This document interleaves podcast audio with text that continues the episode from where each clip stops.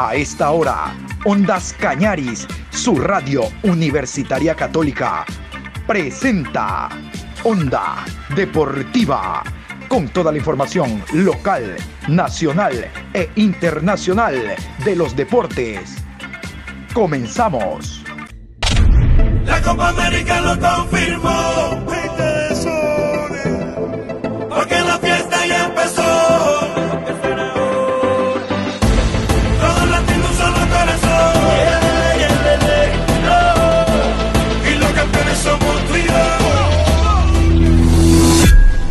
Hola, ¿qué tal? ¿Cómo le va mi querido Juan Pablo? Qué gusto saludarlo. Aquí estamos este martes 22 de junio, programa 759. Hoy no hay fecha de Copa América. Por lo tanto, vamos a continuación en la programación a tener el siguiente invitado. Muy bien, y esta hora vamos a conversar con el profesor Eduardo Granda, conocido director técnico nacional. El profesor Eduardo Granda, entre otros equipos, para habituarnos de quién estamos hablando, dirigió a Calvi, al Olmedo, Deportivo Quevedo, al equipo que ascendió, Deportivo Cuenca, Copa Conmebol, dirigió Imbabura, el conjunto de River Ecuador, UTC, Espoli, Futsal, divisiones menores de la ecuatoriana de fútbol, asistente técnico de Hugo Eber Almeida con Barcelona, de Carabioto, Juan Ramón Silva en el MLE, asistente técnico de Dusan Draskovic, en general, palabra calificada para tratar el tema selección ecuatoriana de fútbol. Don Eduardo Granda, ¿cómo le va? Bienvenido, buenas tardes. Muy buenas tardes, eh, don John. En, gustoso de estar aquí, complacido por su llamada, tanto tiempo. Usted es uno de los periodistas que siempre me apoyó en mi carrera deportiva y estamos en esto, ¿no? Continuamos con, con, ese, con esa sensación de que, de que podemos seguir sirviendo a nuestro fútbol en los equipos de primera categoría, haciendo un buen trabajo que ha sido nuestra característica y donde hemos ido siempre hemos dejado una huella positiva. Entonces, este, esa experiencia pues nos la da de, de tratar de volver a, a, dirigir en primera categoría. Eh, eh, hemos estado en proyectos deportivos, pero en todo caso este, eh, estamos aquí. Gracias por la llamada y atento a lo que usted, a lo que usted diga. Claro que sí. Eh, gracias a usted por acceder a la entrevista. Antes de hablar de la selección ecuatoriana de fútbol, evidentemente por el tema eh, Liga MX, Guardianes 2021, nosotros estamos inteligenciados con los ecuatorianos que actúan, por ejemplo, en eh, México, en la Ciudad de México, hablamos del Cuco Angulo, en el Cruz Azul, en, Tijuana, en Los Cholos, donde está el jugador Martínez, en, en Torreón, donde se encuentra Félix Torres, en Querétaro, donde está Montero, recientemente se acaba de retirar Ener Valencia, eh, eh, Toño Valencia, y nos enteramos, profe, de que usted andaba por México, me contaban los colegas mexicanos, eh, por acá anda un compatriota tuyo, ¿es verdad que andaba haciendo por México, profe? Bueno, sí, fue una autogestión, como siempre, tenemos que hacerla nosotros, este, porque por ahí anteriormente no hemos tenido un apoyo en general de, de de los entes federativos de, de, nuestro fútbol. Entonces, este, hicimos una autogestión, viajamos a, a México, estuvimos eh, eh, unas pasantías y seminarios eh, viendo los principales entrenamientos de los, de los clubes de México, como el América de México, el Cruz Azul, el Pumas, el Tigres, Monterrey. Entonces fue una experiencia importantísima porque me entrevisté o conversé tomando un café largas horas tuve 20, 21 días eh, allá viendo todos los entrenamientos, 3, 4, 5 días, una semana con, con, un equipo, la otra semana con el otro, dos, dos días con el otro. Entonces fue una experiencia enriquecedora. Me entrevisté con el Nacho Ambriz, con el Turco Mohamed, eh, Ojitos Mesa, Miguel Herrera, eh, Tomás Boy, eh, entonces fue una experiencia enriquecedora, lo que muchos técnicos hacemos para, para tratar de seguir creciendo, capacitándonos, actualizándonos. Vi todo el trabajo en general, días enteros de entrenamiento en el primer plantel, las divisiones formativas, y eso da un avaldo que, de que tenemos la, la, la experiencia, los conocimientos, eh, no entiendo a veces cómo tanto director técnico, que todos tienen su derecho, por supuesto, y más que todos los directivos del fútbol ecuatoriano tienen todo su derecho de escoger a quien, a quien ellos crean conveniente para sus procesos. Entonces, creo que en el Ecuador tenemos gente capacitada, gente con conocimientos, que podemos hacer un gran trabajo en cualquier equipo, en la Serie A, Serie B, eh, proyectos deportivos en todas las categorías. Entonces, esperamos tener esa oportunidad. Fue una experiencia enriquecedora la, de México. Estuve, como le dije, 21 días, de la cual pues apunté, anoté, eh, vi los entrenamientos, porque no hay nada, no hay nada más más certero que, la práctica y estuve ahí donde las papas queman en el entrenamiento, conversando mientras el, equipo está entrenando, conversando con, con, el preparador físico en algún momento, con el técnico principal en algún momento cuando el preparador físico hacía su trabajo. Entonces fue una experiencia enriquecedora que, que nosotros vamos a tratar de, de ponerla eh, a, a las órdenes de los, de los equipos en nuestro país, en Serie A, en Serie B, y ese es el objetivo.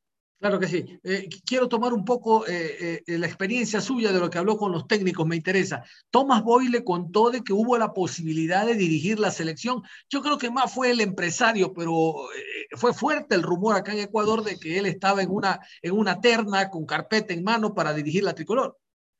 Sí, él, él me comentó todo ese tipo de cosas, de las posibilidades, todo es cuestión pues de, de, de, gente de experiencia, ¿no? Gente, gente que tiene mucha capacidad, ha dirigido principales equipos en, en México, tuvo su posibilidad, eh, creo que sí fue certera la, la, la, la, posibilidad de dirigir la selección mexicana. Eh, como siempre, ¿no? Los, los directivos del fútbol ecuatoriano, fútbol mexicano, ellos tienen la, la potestad de, de, elegir a quien ellos crean conveniente y, y bueno, por esta, por esta ocasión no le, no le fue posible al profe Tomás, voy, pero en todo caso, pues las posibilidades y, la, y la, eh, la, situación de que en algún momento tener esa posibilidad se le va a presentar. Eh, grandes amigos que hice, la experiencia de Ojitos Mesa, que en algún momento dirigió también la selección mexicana, es, un, es, como estar, es como estar en algún momento, como a mí me ha tocado acá en el Ecuador, conversar con, con el profe Dusan, con Francisco Maturana en su época, cuando él estuvo acá en Ecuador, yo estaba, pasaba horas enteras porque mi, mi, mi, mis deseos de ser mejor cada día no van a parar hasta que, hasta que tengamos 80, 90 años si Dios, si Dios quiere. Entonces, eh, el deseo de aprender nunca va a parar. Eh, horas enteras viendo los entrenamientos de, de, la selección nacional con Maturana, horas enteras con entrenamientos con Dusan. Y, bueno, los 20, 21 días que estuve en México, pues me sirvió para estar de mañana, tarde y hasta en la noche, este, en, la, en el día viendo pues las prácticas de los equipos y en la noche pues conversando de fútbol. Claro que sí, Ojitos Mesa en su momento dirigiendo el Necaxa a Alex Aguinaga. Cuénteme lo de Ignacio Ambriz, director técnico de los Panzas Verdes del León. ¿Qué le comentó con la experiencia que ese hombre tiene? Fue jugador de selección mexicana. Esto de dirigir a Ángel Mena, que es uno de los puntos altos que tiene el equipo mexicano. Sí, este, qué calidad, qué calidad de persona. Quizás por eso es que logran llegar a, a altos a altos estratos, a dirigir equipos grandes. Él dirigió el América de México, uh -huh. eh, ahora está en, en, en, el equipo actual. Este, entonces, este, realmente una calidad de persona, presto, eh, no solamente en la cancha que estábamos eh, viendo el entrenamiento de su equipo, sino en la oficina, me recibió.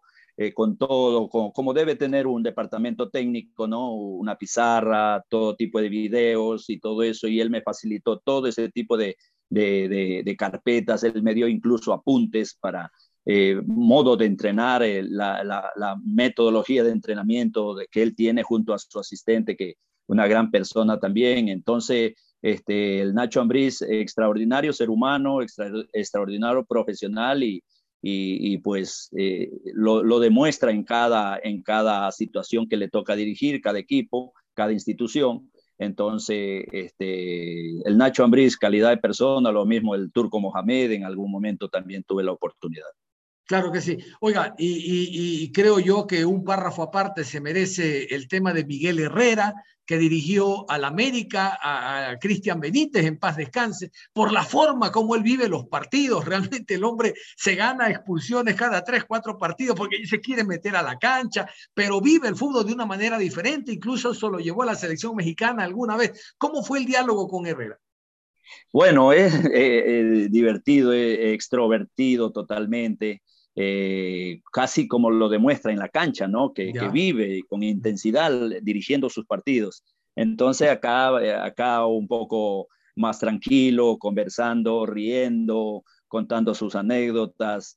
y todo eso me comentó en algún momento, pues la forma como dirigió al Chucho Benítez y todos los recuerdos inolvidables que realmente este, dejan, dejan marcado, a él lo dejaron marcado, la forma como, como él vivió junto al Chucho, me comentaba qué extraordinario ser humano, extraordinario jugador que dejó un legado, una historia en el, en el América de México y, bueno, pues hasta ahora sentimos en el alma pues la partida de, del Chucho ah, al cielo, podría decirse, ¿no? Entonces, este, eh, extraordinarios todos, todos extraordinarios porque estaban prestos sabiendo de que un entrenador ecuatoriano, alguien desconocido prácticamente para allá, bueno, pues eh, eh, Alex Aguinaga me conoce de lo que en algún momento yo estuve de asistente técnico del Bolillo Gómez en, en, en el año 2001 estuve de asistente y él me conoce pues cuando yo fui, yo estaba compartiendo con Alex Aguinaga, Edwin Tenorio, que lo tuve de chiquito en, en Valdés, eh, Jaime Bancaviedes,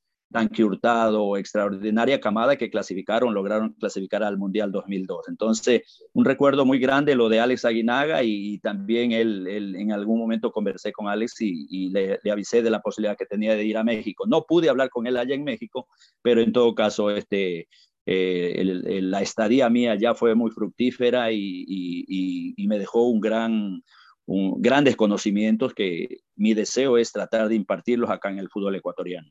Sí, señor. Antes de pasar al tema selección, profesor, cerramos su experiencia de seguro enriquecedora en el fútbol mexicano.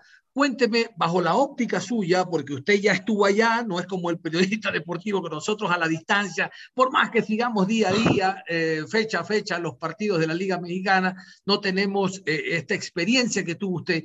¿Nos podía decir cuál es, el, eh, desde el punto de vista suyo, la diferencia radical que existe entre el fútbol mexicano y el fútbol ecuatoriano? ¿Qué, ¿Qué podríamos decir de esto carece el fútbol ecuatoriano y lo tiene México o a la inversa? Bueno, este, realmente sí hay una por ahí, bueno, todos sabemos que en el fútbol, en el fútbol todos los caminos conducen al mismo objetivo, pero en todo caso México tiene eh, la situación de los estadios, una, un, una belleza, eh, un orden para, para el ingreso de, los aficionados, canchas es, espectaculares, canchas en excelentes condiciones. La mayor parte, pues, donde estuve en el Estadio Azteca, estuve en el estadio de, de, Monterrey, eh, en el del Puma de, de, Guadalajara, todo eso. Entonces, este, eh, Chivas de Guadalajara, estuve también ahí viendo, no, no logré hablar con, con los técnicos, pero, pero sí estuve viendo un partido porque todo eso estuve recorriendo. Estuvo Entonces, como regidora de Querétaro. Correcto, es que sí, sí, así es. Lindos estadios, una intensidad con que se vive el fútbol allá. El, el, eh, es eh, un fútbol eh, en, en, dos segundos estás en defensa y en dos segundos estás en ataque. todo, ese, todo ese tipo de trabajo, esa metodología, esa, esa intensidad que se vive el fútbol mexicano, pues es un poquito, acá en el fútbol ecuatoriano es más más como de, de, físico, de, de, toque de balón y, y, después de unos de, un tiempo determinado estás en ataque, en cambio allá es en dos, dos, tres segundos ya estás, una alta intensidad se maneja y eso, ese tipo de trabajo pues también los vimos en, en los entrenamientos, eh, la forma de entrenar de los equipos. Entonces sí hay una, hay una cierta diferencia, pero como digo, en todo lado, todos los caminos conducen al mismo objetivo y, y este, podría decirse de que estamos a la par. Eh, recordemos nosotros que ya tenemos tres mundiales, eh, hemos clasificado a tres mundiales y Ecuador está también entre. No nos quedamos, lastimosamente hay una racha negativa ahorita de la selección, pero no estamos tan alejados, no estamos tan alejados de, de lo que es el fútbol mexicano y el ecuatoriano. Por eso cuando yo regresaba a Ecuador, yo venía feliz porque no estamos tan lejos del, del, fútbol mexicano. Yo venía entonces allá, el Nacho Ambriz entrena de esta forma, acá en el Ecuador también lo hacemos de, de determinada forma, pero en todo caso eh, es una experiencia enriquecedora que nos dejó una, una huella positiva. Mire qué interesante. Estamos hablando con el profesor Eduardo Granda, conocido director técnico nacional. Aprovechamos, profesor, que el día de hoy no hay fecha por Copa América y es por eso que me parece muy oportuno eh, llamarle y consultarle la opinión que tiene a propósito que mañana miércoles juega Ecuador ante Perú. Se juega su última carta. Es verdad, le faltan dos partidos, pero el último es ante Brasil y realmente ahí vamos eh, con pocas opciones. ¿Cómo analiza usted el momento actual de Ecuador en Copa América? Bueno, yo, yo, yo opino ¿no? de que hoy más que nunca debemos tener eh, la tranquilidad, la cabeza fría para analizar todas las cosas. Y esto realmente tiene que ver mucho el entrenador Gustavo Alfaro. Ahora es cuando se debe ver la experiencia que él tiene de manejar equipos, no solamente como jugador en Argentina, sino como entrenador. ¿Ya? Él debe tener toda su cabeza fría. Recordemos y recordarles a los, a los futbolistas ecuatorianos de que, de que pongan siempre los pies sobre la tierra. Recordemos la anterior campaña de Gustavo Quintero, los cuatro primeros partidos empezó ganando Ecuador y todos dijimos ya estamos con medio pasaje prácticamente con 12 puntos en, en Rusia. Y no fue así lastimosamente. Entonces, ahí tiene que ver mucho el trabajo del profesor Alfaro. Eh, eh, no, no vivir en la experiencia que está viviendo, sino que eh, tomar correcciones de la experiencia anterior con Gustavo Quinteros, ¿ya? Entonces, este, debe hablar sacudirlos, cogerlos del hombro a los jugadores y hacerles saber de que son capaces, de que pueden lograr, de que crean en sí mismos, de que tengan confianza, de que, de que, de que pueden lograr muchas cosas positivas, hacerles saber que sí se puede, porque aquí es mirar a los ojos charlas largas, no solamente ya porque ellos son, ellos recordemos los tres, tres, cuatro primeros partidos de estas eliminatorias que dirigió el Faro, excelente, a pesar del primer partido que se perdió con Argentina, un buen partido y el, los siguientes partidos fueron nueve puntos y con esos nueve puntos nos hemos quedado estacionados. Entonces, y viendo estos tres o cuatro partidos que han sido seguidilla, prácticamente el partido contra Venezuela es una, es una derrota, como se dice, eh, moral haber empatado con Venezuela sin desmerecerlos, pero en todo caso, aquí es cuando se debe ver la mano del entrenador, ¿ya? Sacudirlos con las charlas, conversar de frente con ellos y, no solamente en una voz pasiva, sino una voz activa, decirla, sacudirlos, decirles que, que, que, perdón la palabra, qué carajo les pasa, cómo es posible que, que teniendo tantas condiciones, a pesar que también recordemos que cuando estaba Moisés Caicedo, el chiquitín, que es extraordinario jugador. Los primeros partidos estaba independiente jugando Campeonato Nacional y, Copa Libertadores, Moisés Caicedo, y entonces estaba en todo su ritmo. Allá en, allá en, en, Inglaterra no, no está jugando, no está, está creo en la sub-23 o en la reserva y, juega sus partidillos así, pero no es la, experiencia competitiva de, primera categoría. Entonces, todo eso hay que analizarlo, poco a poco va cogiendo un ritmo de juego. Ayer yo creo que tenía que salir Moisés y tenía que seguir Méndez, por ejemplo. Entonces, son cosas que, que el, técnico, debido a su experiencia, debe analizarla y es lo que yo he puesto en práctica. He llegado yo, usted recuerde, este, eh, John, eh, cuando yo, a mí me llamaron del Deportivo Quevedo, faltaban 10 partidos y, el equipo estaba en el último lugar. Y, y, Delfín de Manta era el más opcionado a clasificar a, a, la primera A del fútbol ecuatoriano en ese tiempo. Entonces yo lo que hice llegar es eh, charlas psicológicas, eh, lavarles, como se dice, eh, la mente, el cerebro y decirles que ellos son capaces, que ellos tienen al equipo en el último lugar pues ellos mismos serán los encargados de subir al equipo, de, que alcancen las victorias que porque ellos tienen condiciones. Recordemos que un jugador para estar en primera categoría tiene todas las condiciones técnicas, físicas, por ahí se las puede mejorar, por supuesto, o, y, ahí viene la parte, la parte mental. Entonces, eh, el Deportivo Quevedo me contrató para, para salvar la categoría, pero de los 10 partidos que faltaban, que estaba en el último lugar, logramos, logramos ocho triunfos consecutivos, un empate y una derrota. Y con eso clasificamos en primer lugar campeones nacionales de la Serie B con el Deportivo Quevedo. Entonces, en este caso, eh, eh, eso es como una anécdota que, que, yo tengo, ¿no? De que me, contrataron para salvar al equipo del descenso y logramos clasificar a la Serie A del fútbol ecuatoriano.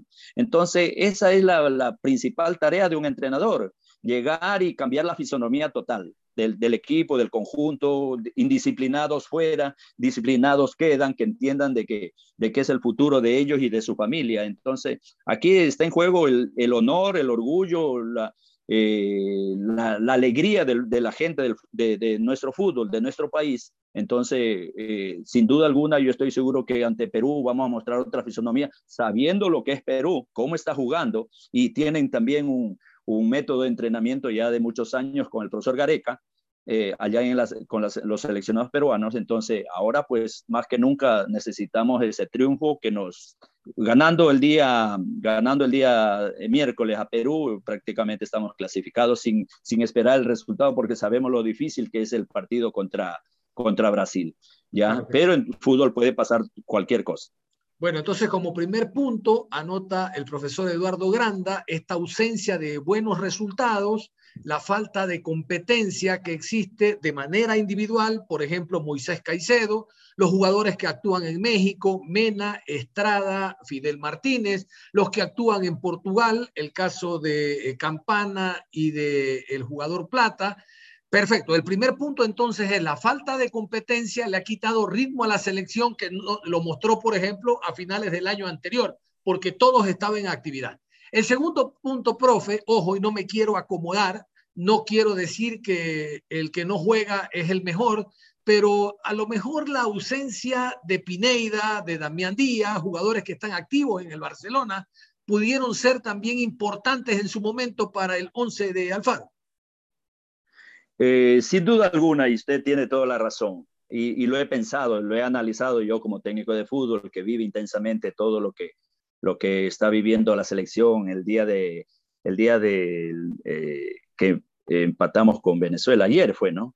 Ayer. El lunes. Sí. El, eh, domingo, el, domingo, sí, el domingo, tiene razón. El, domingo. Sí.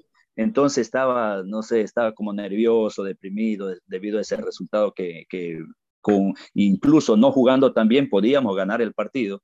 Lastimosamente, pues en los último, últimos minutos este, vino el empate de Venezuela. Entonces ahí yo creo que en, en un equipo de fútbol, para mi parecer, no debe faltar un creativo. O, por, o si no hay un creativo, que sean dos creativos. En este caso, pues Mena el día de, de ayer estuvo, el día, el día domingo estuvo muy, muy abandonado. Este, no, estaba solo, no, no le tocaban el balón, este, no, no tenía la posibilidad de ser el creativo que todos que, creemos tener eh, como, como Ángel Mena. Entonces, cuando entró Platita, que él, él viene a, a, a, revolucionar ese medio campo de, de, de, Ecuador, de medio campo hacia arriba, y yo creo que eh, así como le ha dado oportunidad a muchos jugadores, yo creo que Pineida merece la oportunidad.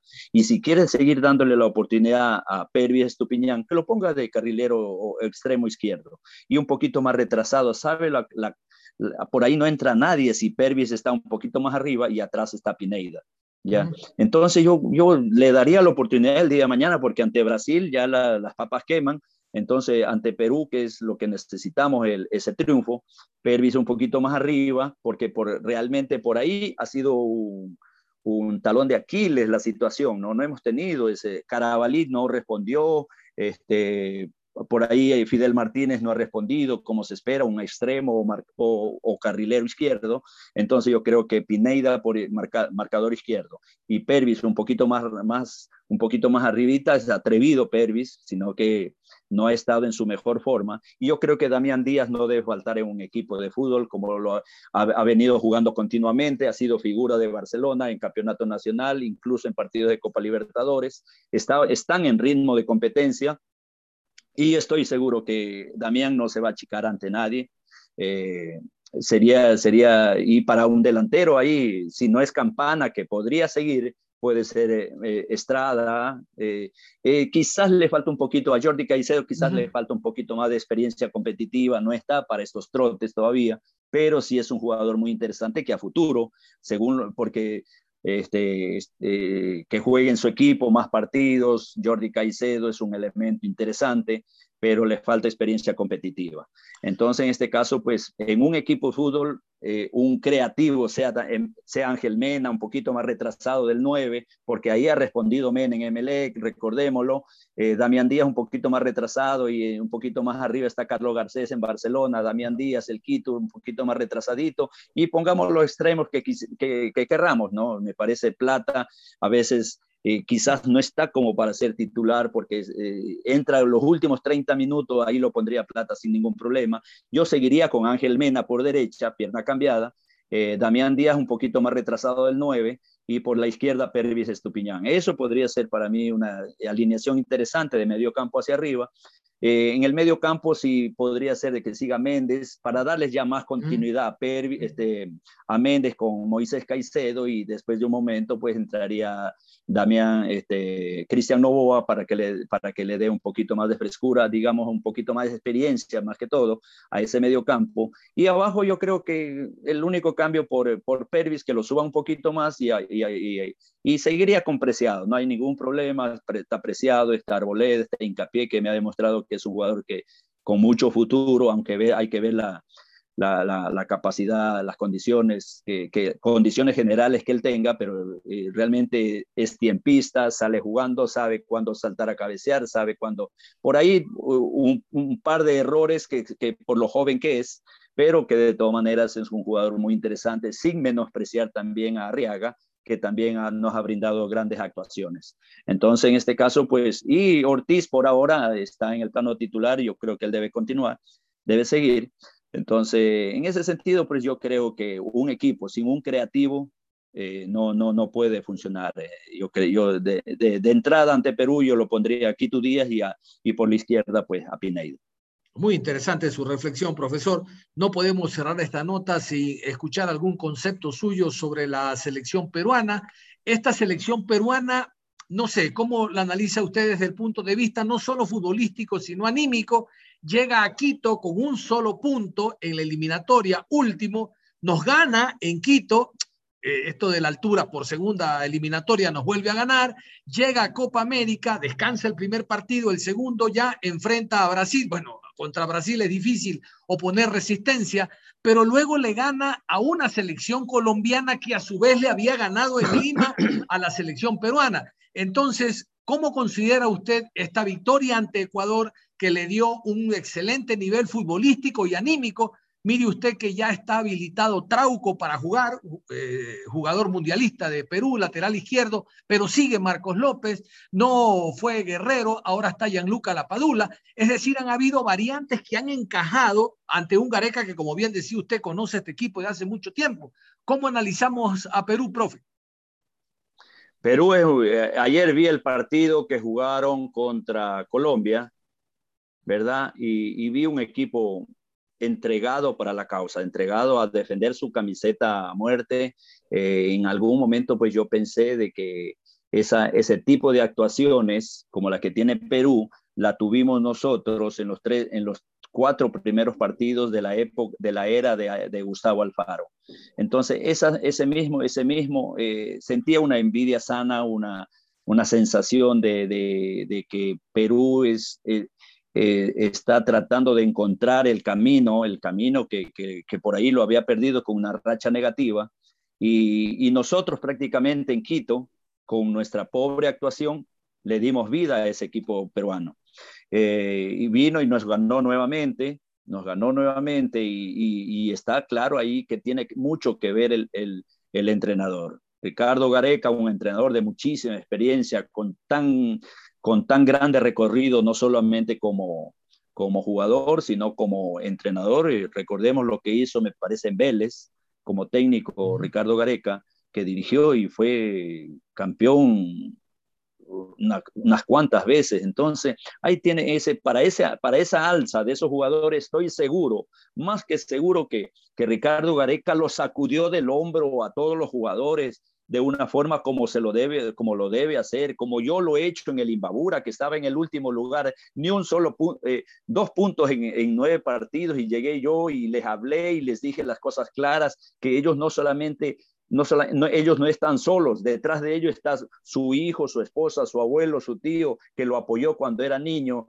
y, ahora, pues cuando está en una selección, está todo un país pendiente, hasta el presidente de la República, eh, los ministros de Estado, todo el mundo está pendiente de lo que hace una selección y todo eso hay que hacerles ver.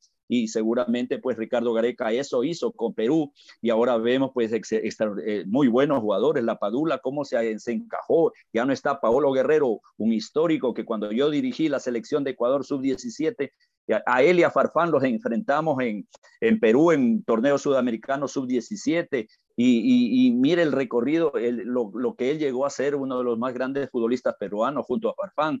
que ellos, eh, ahí en esa selección sub-17 estuvo Jairo Campo, el Cachorro Mera, eh, este, eh, Giovanni Camacho, todo eso. Entonces, tantos recuerdos que uno tiene como seleccionador también de haber, de haber visto a esos jugadores. Entonces, la selección peruana en este momento está en un momento muy bueno, muy bueno, pero en el fútbol nada está escrito. Nada está escrito que Perú nos va a ganar. Lo que sí está escrito es que vamos a ir con todas las ganas a la selección ecuatoriana a enfrentar ese partido y eso, y eso es tarea importantísima de levantar la confianza, recuperar el estado de ánimo, tener fe, creer en sí mismo por parte del profesor Gustavo Alfaro, que esa es la misión del entrenador. Y tanta experiencia que él tiene y el verbo que él tiene estoy seguro que va a levantar el ánimo y va a hacerle, y sobre todo, hacer buenos planteamientos, los jugadores adecuados.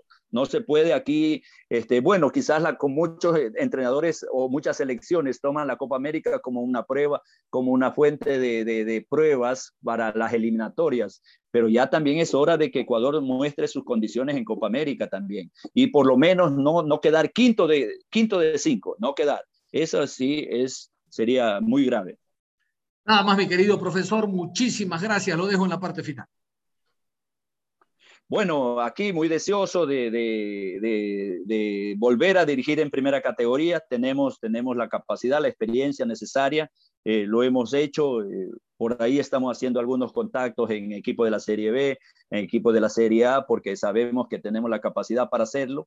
Eh, que, nos den la oportunidad, que nos den la, la, posibilidad de dirigir y demostrar la capacidad. Como un futbolista cuando está, está entrenando bien, preparándose bien y cuando le toca ser titular, ahí tiene que quedarse en el equipo titular. Entonces eso es lo que nosotros, o al menos yo lo anhelo, de tener esa posibilidad de, de coger un equipo de la Serie B y, y, pelear un ascenso, que eso es lo principal. Con dos, tres, cuatro triunfos consecutivos, estamos en los primeros lugares en Serie B. Y en todo caso, pues tener esa posibilidad. Gracias, don John, por, la, por la oportunidad, por la llamada y, y siempre a sus órdenes. Muchísimas gracias a usted. Cerramos la programación deportiva a esta hora de la tarde, pero usted continúa en sintonía de Ondas Cañares.